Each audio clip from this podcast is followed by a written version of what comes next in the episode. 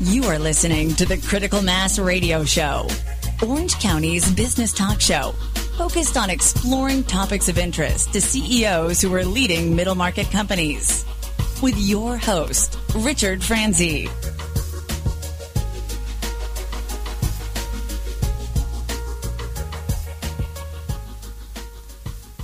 Welcome to today's episode of Critical Mass Radio Show live from the OC Talk Radio studios in Costa Mesa, California. This business talk show airs live on Tuesdays and Wednesdays at 4 p.m. and Thursdays at our special time of 3 p.m. All of our shows can be heard exclusively live here on OC only community radio station, octalkradio.net. If you're listening to this show as a podcast, we encourage you to consider listening live during our broadcast times. The show is brought to you by our advertisers, Brandman University, Commercial Bank of California, Decision Toolbox, Smart Business Magazine, Succession Strategies, and our newest sponsor, Center Club. The goal for this show is to help you, our listening audience of CEOs running middle market firms, to improve your decision making skills. Our first guest today is James Alampi. James is the founder and managing director of the Execution Maximizer. Jim, welcome to the program. Thanks so much. Good to be with you. Jim, why don't we start by asking you to tell us a little bit about your professional background?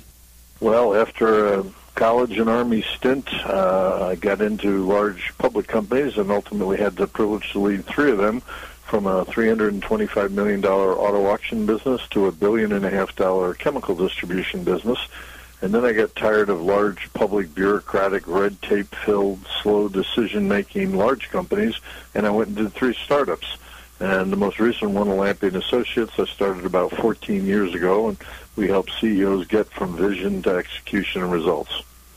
Exciting. Uh, why don't you tell us a little bit then about uh, your organization and help us to understand what makes your firm different? I guess our our tagline would be vision without execution is hallucination. so why in the world spend all this time doing strategic planning if you can't execute the the plan and the vision? And unfortunately, over the last 14 years, we have found hundreds of companies, mid-market companies in particular, that have great strategic plans.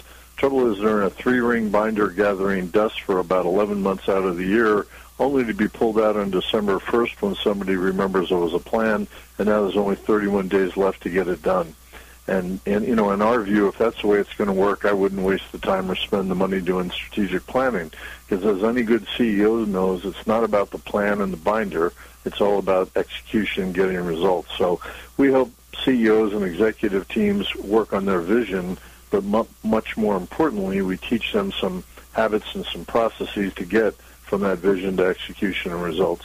You know, Jim, it's interesting. I hear you talk, and in the spirit of full disclosure, I have heard Jim give a talk uh, years ago at Ron Penland's Renaissance Executive oh, sure. Forums session. You were the featured speaker for one of his all-member meetings. That must have been six years ago now. That I uh, and I still there are some nuggets that I took away from your talk that I still share with people. I always attribute them to you, but I. Uh, I want to thank you for making an impact early in my career here in the CEO peer group field. But uh, pleasure. You, uh, um, what I wanted to ask you was, it's amazing to me how much people can get done, either in your scenario, uh, the last month of the year against what were supposed to be annual goals, or you know the last week of the month when they had these monthly goals that they were going to get done.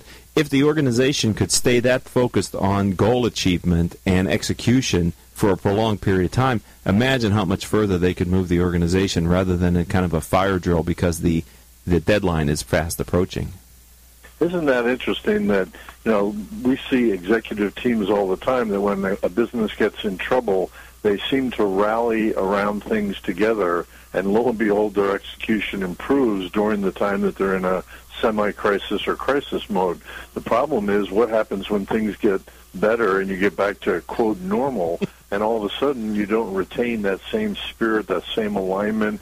You know a lot of the parochial things go away during a crisis and if you could just figure out a way to keep that same energy intelligence commitment accountability during good times uh, lo and behold, the business would execute a lot better. Yeah, and we're going to be talking here in a little bit about time wasters. I know that's an area that you've been focusing on, and we're going to talk about the execution maximizer as well. But we're going to take our first commercial break here on Critical Mass Radio Show. But Jim, when we come back, and I'm speaking with Jim Alampi, Jim, if you could uh, share with us your guiding principle. In other words, of all the things that you've learned over your vast career, uh, have you developed kind of an overarching belief system or what we hear on Critical Mass Radio Show, a guiding principle? So, ladies and gentlemen, don't go anywhere. We'll be back in less than three minutes after these words from our commercial sponsors.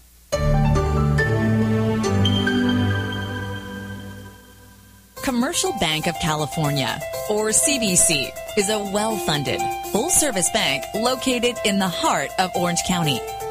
When it comes to safety and stability, CBC has one of the highest levels of capital of any commercial bank ranked in the top 6% in the nation. Commercial Bank of California was founded in 2003 by a group of Orange County's finest entrepreneurs. To this day, our bank is governed by our founders, including General William Lyon of William Lyon Homes, Alex Morello of the Morello Group, and Frank Willey of Fidelity National Financial, to name a few. In short, we're a bank founded, built, and run by entrepreneurs for entrepreneurs. Not every business in Orange County should be our customer. However, if your business is looking for a bank that can assist in finance, production, analytics, and risk management, there's no better bank to choose. To understand the true power of how Commercial Bank of California can help you achieve your goals, give us a call at 714 431 7000 or visit us on the web at www.combancal.com. Member FDIC.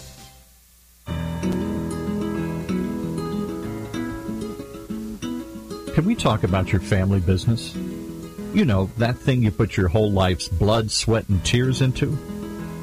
Well, what happens when you retire or try and pass that business on to your children? At Succession Strategies, we can help you find the answers. We'll guide you through the unsettling process of protecting your family legacy and successfully passing your business on to the next generation, safely and securely, ensuring that it'll both survive and thrive for generations to come. So ask yourself just one question. Can I really afford to wait? Take the first step. Take our complimentary self-assessment at successionstrategies.com or call us at oh, 714-560-9022 to set up a free consultation at your convenience. That's succession-strategies.com. Richard Franzi is the author of two popular business books for CEOs. His first book, Critical Mass The 10 Explosive Powers of CEO Peer Groups, was the first book ever written on the secret value of CEO peer groups. His second book, now with newly updated information, is Critical Mass The Power of CEO Guiding Principles. Richard's books contain powerful information to help CEOs running middle market companies gain valuable insight to improve their decision making skills. Richard's books are available as paperbacks or Kindle versions from Amazon.com. To find them, type Richard Franzi in the search box.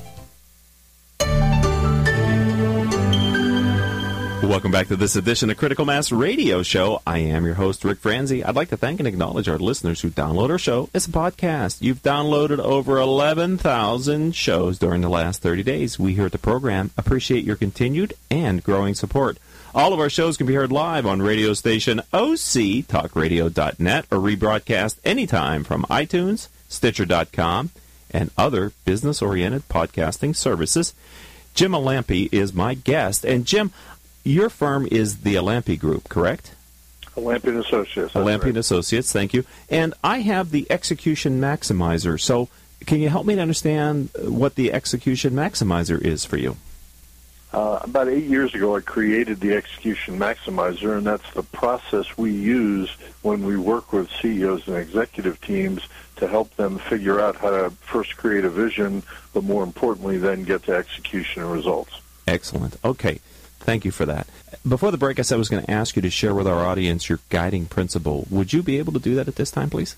if I had to pick one, I would guess that you know, every CEO, almost every CEO I've ever met, believes that they don't have enough work to do the things that they need to do. And the answer, as I know it in business, the only two answers are you've got to delegate more and you've got to set priorities. CEOs have to jealously protect their time so that they can lead the work on the business rather than spending so much of it in the business. It's not to say CEOs don't need to do both, but only the CEO can lead the company into the on the business kind of strategic discussions, visioning, execution, and results. So the more a CEO doesn't delegate and gets pulled down to in the business stuff, nobody's driving the on the business stuff. So that would be number one. Number two would be, as I said in my book, Great to Excellent, it's the execution. Um, a stop doing list is more important than any to do list. And we never think that way. We just keep piling on, doing more and more things, and rarely do we step back and ask our people and ourselves, what are the things I should stop doing? The things that we, we've done so long, we've sort of gotten into this trap that they're always the way we've done it. Who, who said so? Well, why don't we take a list? In all three of the public companies I led, every 90 days we asked every employee, what's on your stop doing list? What's that report that you spend two days a week creating for somebody that hasn't looked at it in three years? If we killed it tomorrow, nobody'd even miss it. And if we really needed it, we could always recreate it again. So coming at it from the stop doing side rather than the to do side, I think is pretty darn important. And last, I guess the the one that are probably the seven most powerful words any CEO can ever speak. I don't know. What do you think? I didn't see that coming. but, isn't it so true? It you is. know, CEOs or people sort of assume that we have all the answers and we have Olympian wisdom to always make the right call. But the reality is, you know, a we don't always, and b you know, our job is not to give people answers. And when we give people answers, there's no learning and growth that takes place. When we ask them questions, know, I don't know, what do you think? All of a sudden, we open up a whole new uh, opportunity for input and different perspectives and things we may never have thought about. And it takes the focus back and puts it where it should be rather than on the CEO. It puts it back on the team because I know when I was the president of Delphi, many times I felt that some people would come in and they would try to take the monkey off of their back and put it on my back to see how I dealt with it. And that question, while it's the right question for all the right reasons, it also sort of sets a barrier against people giving you the stuff that they don't want to deal with or can't deal with. Exactly. All right. One of your articles talks about business time wasters, workplace time wasters that steal your day. C- can you share from your perspective, what your research shows as far as the five biggest time wasters?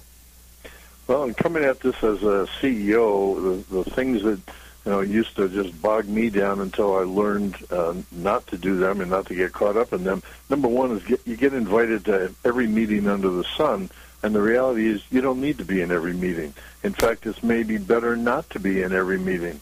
You know, I used to when I finally wised up. I, at some point, I used to get up and walk out of meetings in the middle when I felt that I had been misinvited and I didn't need to be there. Uh, I'd also often send one of my subordinate executives and let them come back to me and give me an update on what took place in the meeting. So, you know, CEOs really need to jealously protect how much time they spend in which meetings and make sure they only attend the right ones. Right. Now, the second part of that meeting thing that just drives me crazy and a lot of people is we have gotten into this horrible PowerPoint slide trap where I've watched clients uh, with junior managers who walk in with a 50 slide presentation. Uh, you just don't have time as a CEO or a senior executive to sit and watch these uh, presentations that are just on and on and on with probably much more information you need to have. I came up finally with Alampi's rule of five, and it was three simple things that I put into place for every meeting that I would sit in where somebody had to give a presentation. If you were going to present to the executive team, you had to send out your slides or whatever materials you were going to present five days in advance so everybody could read it ahead of time. Worst thing in the world is for CEOs and executives to be reading slides as they're listening to the presenter. The whole point of a meeting ought to be collective intelligence and brainstorming and questions, not just reading the slides that I could have read ahead of time.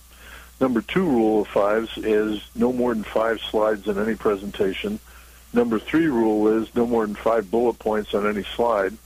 And number four rule is if you ever start reading the slides to us, you'll be excused from the meeting because that's an insult. We already have read the slides. We've promised to read them ahead of the meeting. Your job is not to just read what's on the slide because that's that intimates that we don't know how to read, and that's ridiculous. So, you know, really tightening up the use of PowerPoint presentations so they play the right role in meetings, not just, you know, overwhelming people with information. You know, you made the, the po- stop doing list. I think is a critical one. That's the third one, so that we don't fall into traps. The things we did a year ago may have been appropriate then, but we need to constantly challenge ourselves. Do I still need the same depth or the same frequency that I did a year ago? And we ought to constantly be challenging ourselves in that area. The fourth one is we tend to, as CEOs, try to fix all of the C players in the world you know, ABC players, the whole top grading process with regard to our people that Brad Smart created. Yes. Well, you know, A players are our superstars, and B players are the solid core of good performers, and C players are defined as people who can't be successful in the current job. It's amazing how much time CEOs spend trying to fix all their C players. It's almost like a pride thing. By golly, if I put enough effort into it, I, I can fix that C player there is almost no ROI, return on investment, in spending our time trying to fix C players in their current job. The reason they're a C player usually is because the job has outgrown them over time, and the only way to fix them is move them into a smaller, less complex role or position. But CEOs just, there's an ego thing. I can fix anybody, and my goodness, if I put enough time and effort into it, I can make that C player become a B player you know, that rarely happens, number one, and there's a much greater return on our time if we help B players become A players. That, that's where we ought to be spending our time. Right. And last, um, we see many, many mid-market entrepreneurial companies that start thinking that technology systems are the solution in their company. Rarely are they a solution to anything. You know, the people and the processes are what really make the difference technology systems are enablers to help that go better when we implement them. And it's one of the things that scares me the most when I find a mid-market company CEO who delegates a big technology project to somebody in the technology arena. These are not technology projects. I don't care whether it's a CRM system or an ERP system. The reason that they are so high cost and high risk is they are change management systems or projects. We're changing the way people take care of our customers, the way they interface with each other. And of course, while people are going through these big implementations, everybody's working on workarounds. They're trying to learn the new system. Who's taking care of our customers while we're implementing these systems?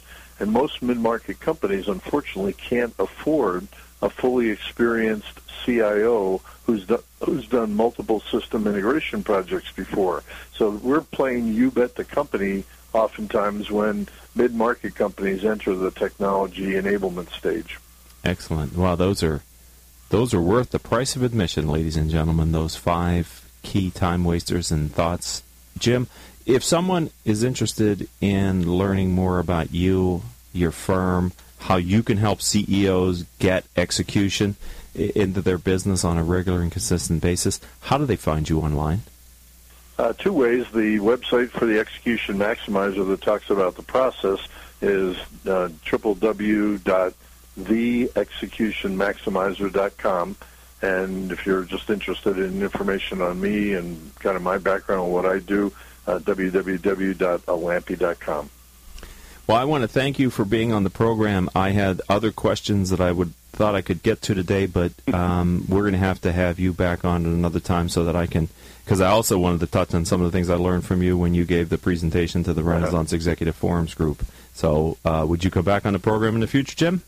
You betcha. All right. Thank you for your time. I appreciate you being a guest on our program. Hey, thanks so much. All right, ladies and gentlemen, we're going to take our second commercial break here on Critical Mass Radio Show. When we come back, Joan Gladstone, who is president and CEO of Gladstone International, will be my second guest. I have a number of questions that I want to get to with uh, with Joan as well. She's her firm is an international public relations firm that provides crisis management training and solutions to CEOs of middle market companies. As the president and CEO, Joan talks about coaching business leaders effectively and how she managed her first major crisis back in 1994 right here in Orange County, California. Should be an interesting and lively conversation with Joan Gladstone. Don't go anywhere. We'll be back in about three minutes here on Critical Mass Radio Show. When it comes to pioneers in their respective industries, we all know the Apples, Starbucks, and Trader Joe's of the world. In the realm of recruiting, Decision Toolbox is the industry's best kept secret with 90% of their business from referrals and repeat customers. For over 20 years, Decision Toolbox's U.S. based team of recruiters, sourcers, professional writers, quality personnel, and tech support has perfected a Six Sigma approach to talent management. No matter the size of the project, Decision Toolbox delivers incredible results. A cost per hire less than half of what contingency firms charge with the winning candidate presented in an average of 14 days, all with a 12 month candidate warranty. With results like that, Decision Toolbox won't be a secret for long. Visit us at www.dtoolbox.com for more information. If you are an Orange County CEO or a business owner, this message is for you. Do you ever feel isolated with no place to turn for advice or feedback? Who holds you accountable to your commitments in your company? Where do you find the right resources to help you and your company grow? If you have had these questions, then Critical Mass for Business might be the answer for you. Critical Mass for Business is committed to helping you make better decisions through the power of peer learning. These are groups of peers who are running businesses just like you. CEO Peer Groups provides a great sounding board to test fresh ideas and new concepts, review your strategic plans and tactical goals, and present issues and opportunities for a critical discussion. The result is improved strategy, accountability, and improved business results. If you are interested in learning more, go to www.criticalmassforbusiness.com and learn about our CEO peer groups. CEO peer groups is a registered trademark of Critical Mass for Business. Imagine what it would feel like to lose everything your job, your home, your family, your dignity. This has happened to thousands of the men, women, veterans, and young adults we serve at Working Wardrobes. What do we do to help? We provide career development services, life skills workshops, job skills training. We provide the perfect interview outfit, and we get clients placed in jobs. Call Working Wardrobes 714 210 2460. Donate, volunteer, invest, hire. Welcome back to this edition of Critical Mass Radio Show. I am your host, Rick Franzi. Our advertising demographic is 98% business owners and executives who listen to learn from the experiences of our guests. If your firm is interested in reaching these top decision makers, then advertising on our radio show may be the answer. Each month, our sponsors gain valuable exposure through their support of our program. We delivered over 30,000 highly targeted sponsor impressions last month. To learn more, contact Rose Chamora at 951 515 4661. That's 951 515 4661. All of our shows can be found on our website, Critical Mass for Business. All right, our second guest is Joan Gladstone. As I said before the break, she's president and CEO of Gladstone International. Joan, welcome to the show. Thank you, Rick. It's nice to have you here. Thank you. Let's start by asking you just to share a little bit about your professional background with our audience. Well, I've been in public relations my whole career. That was my major in college. And I've worked for many different companies, nonprofits, public sector before founding my firm about 25 years ago. Why did you start your own firm, Joan? Always wanted to be an entrepreneur, and I thought, well, I've had a lot of experience. By that point, I had worked for others for about 15 years. And my dad was an entrepreneur, and he always encouraged me, and so the time was finally right. Okay, so let's talk about your firm, Glads- Gladstone International. What is it that you do? I teased a little bit about that before the break, but give us in your own words, and also, why do clients choose to work with you? What makes you different? We focus exclusively on crisis communications. What does that mean? Crisis planning, crisis counseling, and executive media training. We've had that focus for about 20 years now. So clients would choose us because it is a very, very specialized field. Yeah, and they know when they need it, huh? And uh, you know, the audience that listens generally are CEOs of middle market companies, and we define middle market as five to a hundred million. And uh, and those, whenever there's a crisis that would happen with that type of business, having run a seventy million dollar business, unfortunately, that had our fair share of crisis. Nothing that made the media, but it, with our client population, That's good for right? you. right? Yeah, thank God. The biggest crisis we had is that our parent company filed for bankruptcy, and then that that really was that was more of a crisis than I had anticipated, having never gone through a running a business when you're bankrupt. it changes everything, right? We probably could have used some training on how to manage the message with our clients and our supply base. And it was really something very different.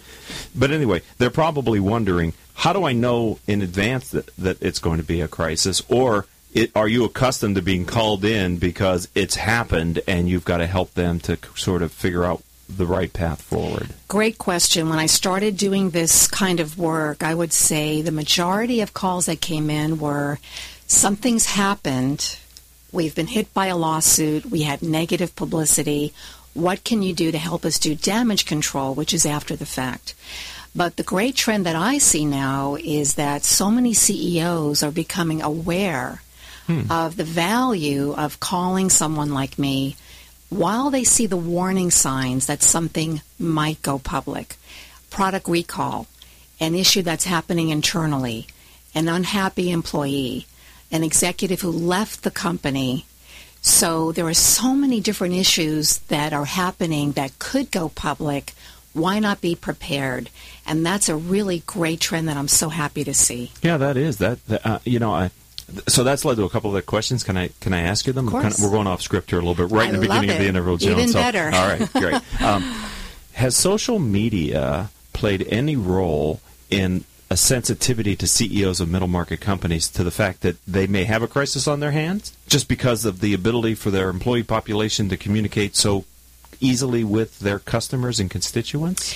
Yes, matter of fact, last week I did a series of CEO workshops, and that was the number one question on their minds because you have a different demographic someone who founded a business, run the business very successfully, and then all of a sudden they're coping with social media. So that's been probably the most profound change in what I've seen from the standpoint that nothing is private Right, the minute someone knows information, they have their own media. right. It's no longer the newspapers, radio, television. Wow. It's what we call citizen journalists, people who have their own Facebook, Twitter, blogs, and so that's probably the most critical dynamic that we're having to manage with a crisis situation. Right, and and um, and the major media and local media can pick up social media feeds as well. It's surprising to me how many people are watching Twitter feeds, etc., on companies where they know employees work there. One of the other areas which I'd like to just ask you about is um, the area of cyber fraud. And you know, we, I, I've done a couple seminars here in Orange County for CEOs of middle market companies about how there really are targets of cyber fraud, and they don't. You know, the target makes the news, but they have still the same financial responsibilities, legal responsibilities for protecting that information, and that can be very damaging to a middle market company if you've got to notify all your clients that their information was compromised, and it can really damage your brand, can't it? Most definitely, and that's actually one of the areas that is on the forefront of many CEOs' minds now. When we look at doing crisis planning, we look at vulnerabilities. Mm-hmm. We look at where they might, might experience risk. So the cyber hacking, data breach, cyber fraud, all those different terms are one of the most difficult because some of this is coming from other countries. Right. And so being able to have robust systems, but even so, you can't predict everything and you can't control everything. So making sure in the planning that there is a process for educating the public when you know something has occurred and not waiting, because that's really the issue. People want to know one thing. When did you know it? Right. And then they want to know what are you doing about it? So if the when question is, well, we knew about it a month ago, that doesn't exactly create loyalty. Right. So We're suspicious by that, we're right? suspicious, and the whole goal is to maintain a trusting relationship with all of our stakeholders, and we do that by being open Mm-hmm. about this kind of information. So I'm speaking with Joan Gladstone. She is the president and CEO of Gladstone International. Uh, is it your experience and advice that CEOs of middle market companies should spend time planning crisis management communications and the process, even though they may think it'll never happen to me? But it's sort of like an ounce of prevention is worth a pound of cure, Joan. Is that is that It is. It's kind of the analogy I use is a burglar alarm. When do most people install a burglar alarm on their Mm-hmm. home or their business? After a burglary. right? they never want to go through that again. Right. So, again, the wonderful thing that I'm seeing is more and more CEOs are saying we have all kinds of risk prevention programs, we have insurance companies, we have all of these emergency response programs. What's missing is this crisis communications component. So, I either create that for them or more often, they create it and I can do kind of a vulnerabilities assessment to say, you're in great shape. All you have to do is add the social media component, or you've got a lot of issues. You don't know who's on your team. You don't know who's on first. You don't know who's going to manage the crisis.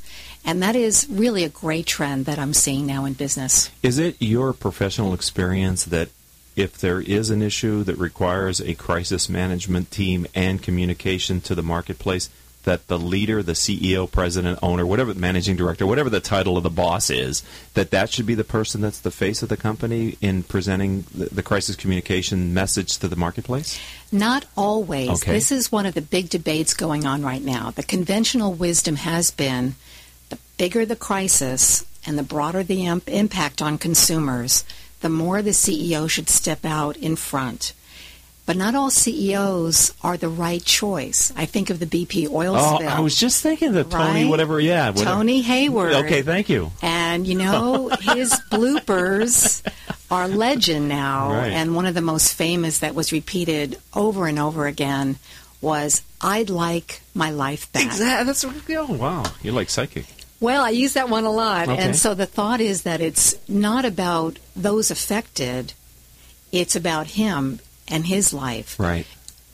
I would have loved to have seen an engineer, a very, very highly placed engineer at BP, talking about how they were, how they were going to fix the broken pipe Right. on the bed of the sea. Right. So, yes, if the CEO is the right personality and can gain trust, is a good spokesperson, doesn't get flustered mm-hmm. by a lot of media, that might be the right solution. But there are other times where there might be a lawsuit. I dealt with a hoax, a product hoax. Hmm. You might not want to put the CEO out in front to dignify something that was a hoax or other issue by a disgruntled member of the public. Right, because once the impression has been formed in the public's mind, it's really hard to undo that, isn't it? Yes, it is. And it takes on a life of its own. And then, like we talked earlier, social media just buries you, right? Then YouTube puts up characters of you, and it just it just becomes a running joke. And hopefully, none of the listening audience are ever going to have an issue that would make a sketch on Saturday Night Live. But right, it could just become it, it defines your career. Well, this hoax actually was a joke on Conan O'Brien that I mentioned. Luckily, they didn't mention the name of the restaurant that was involved. But you raise a really good point, Rick, about social media. It's not something we should be afraid of, like it's going to be done to us.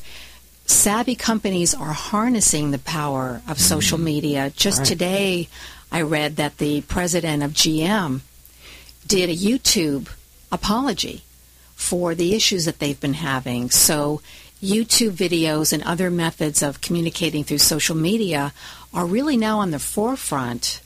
So, we shouldn't be afraid of harnessing that power. Wow, so she's a new CEO and it didn't happen on my watch and but yet she owns it and her response to it's going to maybe define her career for a bit, right? I mean, and how she leads this GM to respond to it. This feels very bad for GM and you know, people are going to I mean, there's a lot of people coming out of the woodwork as GM's such a large corporation, but uh, it'll be interesting to see her leadership style and how they manage through it. It's getting off to a good start. Okay, great. I'm talking with Joan Gladstone, and we're going to take our Oh, sorry, she's president and CEO of Gladstone International. I've said that before, but I can never say that too often. And we're going to take our third and final commercial break here on Critical Mass Radio Show. Joan, when we come back, I'm going to ask you of all the things you've experienced and learned in business, if you have a guiding principle for how you're leading and growing your firm. Okay. All right, we'll be right back, ladies and gentlemen. Don't go anywhere. We'll see you in three minutes.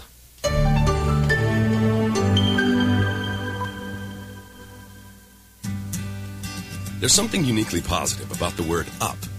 When things are good, things are looking up. When you want to go fast, you speed up. And when you're really cheering, you stand up. So when you want to move up, what do you do? Well, when it comes to getting your bachelor's degree or master's degree, there's one university that stacks up better than virtually everyone else. And that university is Brandman. Brandman University is ranked by U.S. News and World Report as one of the nation's top 10 universities for online bachelor's programs and it ranked best in the state of California.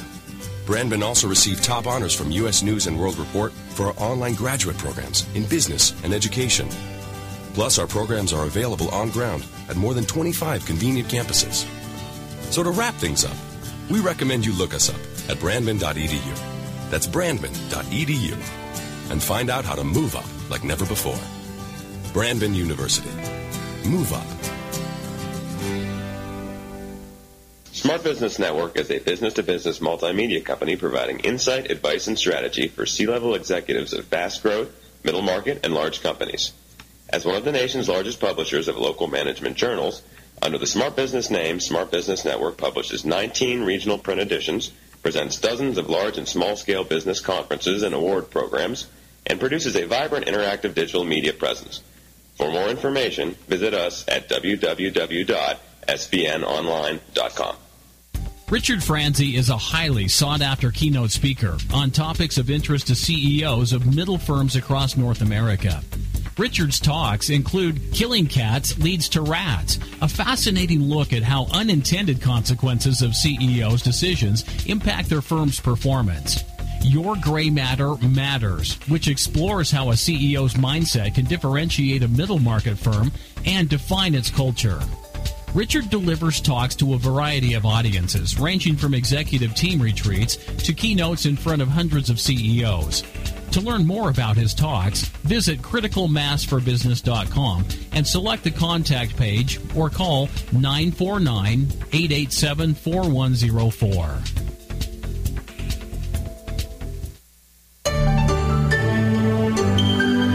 Welcome back to this edition of Critical Mass Radio Show. I am your host, Rick Franzi. I'd like to thank and acknowledge our listeners who download our show as a podcast. You've downloaded over 11,000 shows during the last 30 days. We here at the program appreciate your continued and growing support.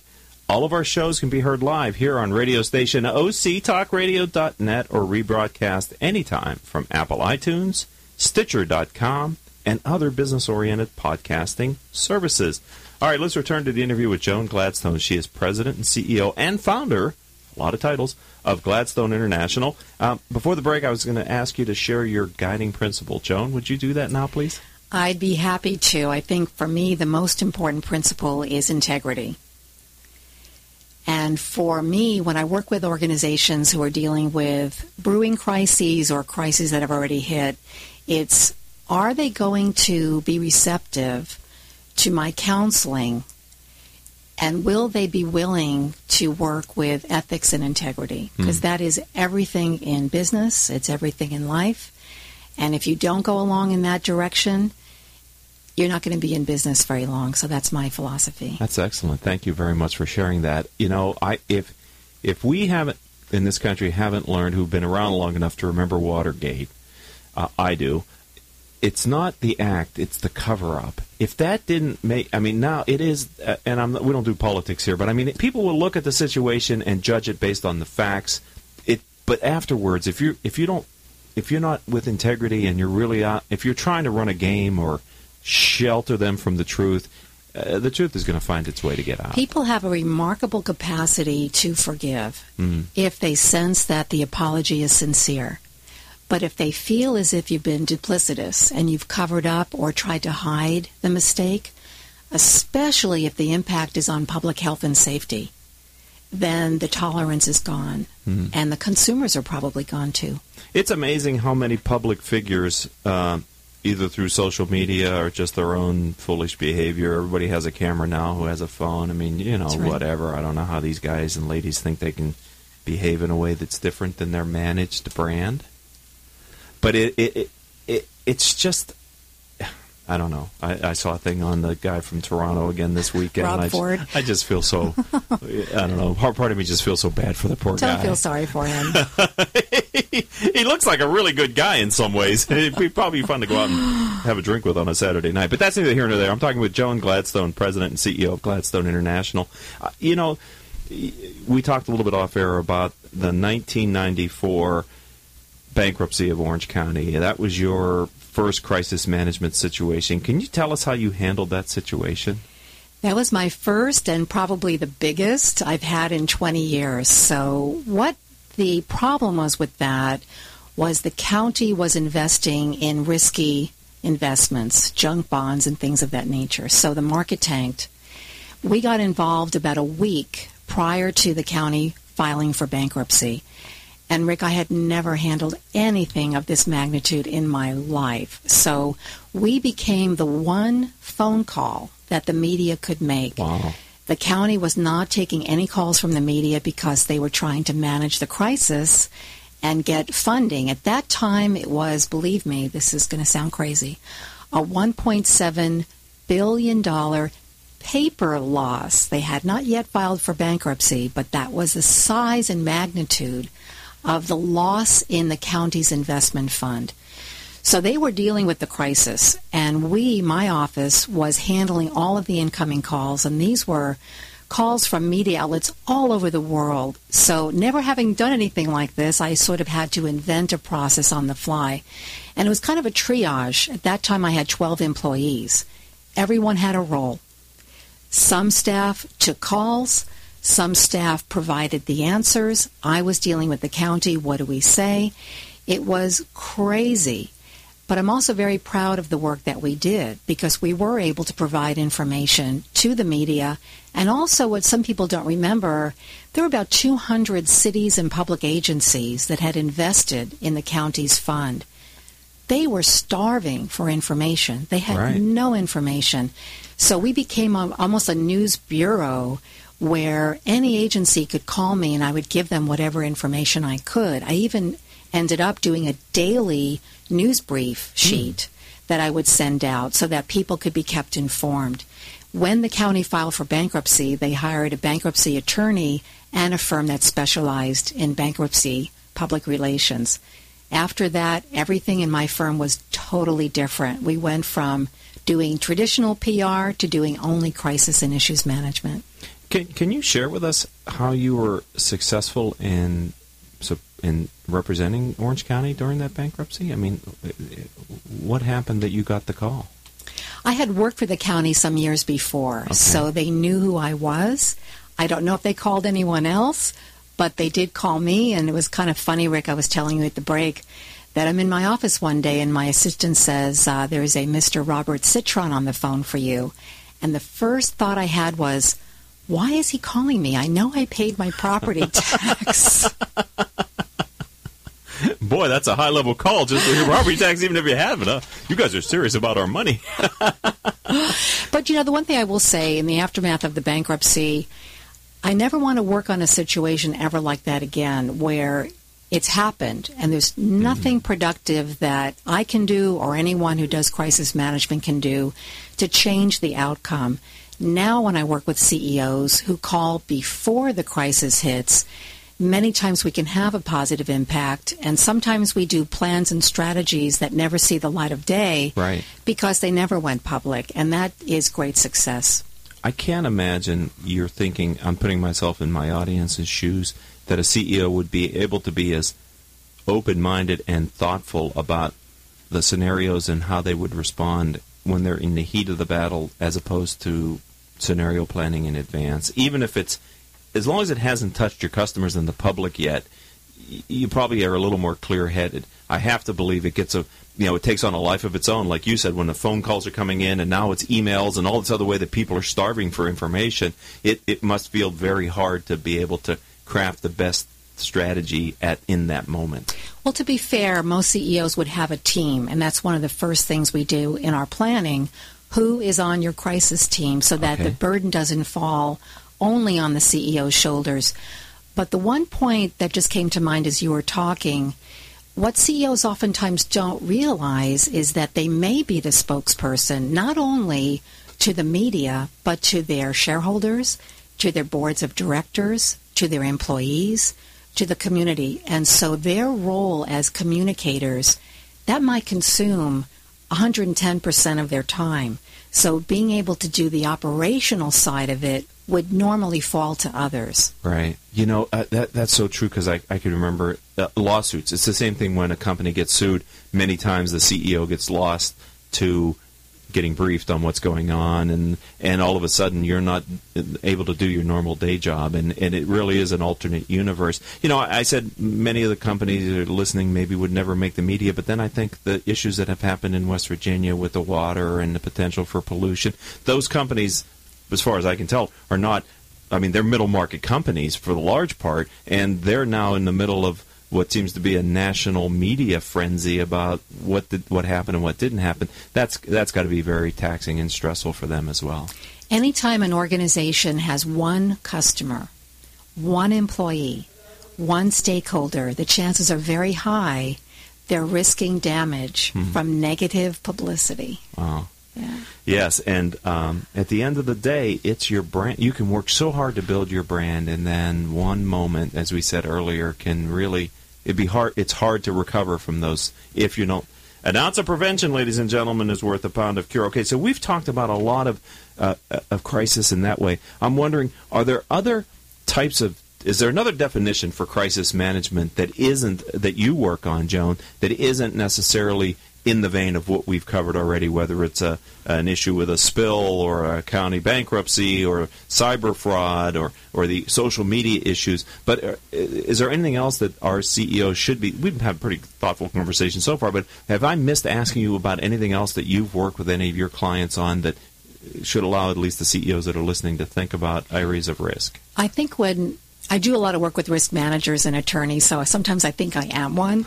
So I I'm think sorry to what, they're some of my best friends Okay, I'm and clients. kidding. I love them all. Uh, so I think what what any organization should do when they're thinking about this, if they say, you know, are we really prepared? They ought to sit down with their management team and use a whiteboard or a flip chart or whatever and start lining out all the possible crises that could happen to them or that they might prompt.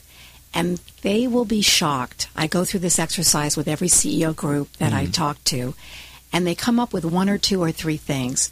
But the list, I even have one in front of me, is very, very It long. is. I can see it. And it's unique to each organization depending upon what they do, product or service. So I think it's a great exercise for the audience to try. You know what? I guess what I was leading to as well is um, we did not have a uh, communications plan in case of an emergency. Uh, I was the president of Delphi, and during that time, there were some pretty significant fires in Southern California to the point where companies were being affected as far as workforce and and w- how, how do you get people home and all that. And then we started thinking, well, what happens if a big earthquake ever happened? Do we have a proper communication strategy for our employees and for our clients? I mean, is that work that you your firm does, or It's very interesting. In all the 20 years I've been doing this, I have not worked on one natural disaster. And maybe that's fortunate that there haven't been that many.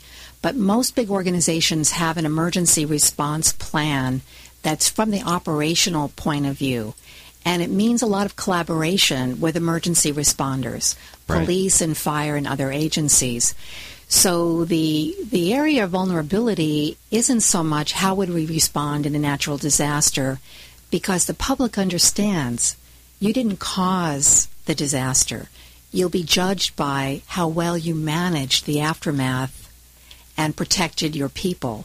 So the area that I work in and where I think there's more that gray area okay? is when it's a crisis that's caused by some in, inadvertent action by you or some action by somebody outside the organization. Mm-hmm. Because I, I think at the end of the day, regardless of what the crisis is, the the improper response from a CEO is, "I had no idea, I wasn't aware this was even a risk." it never occurred to me because I think I'm speaking my own opinion here, but I think the public expects the boss to take the responsibility for the organization, right?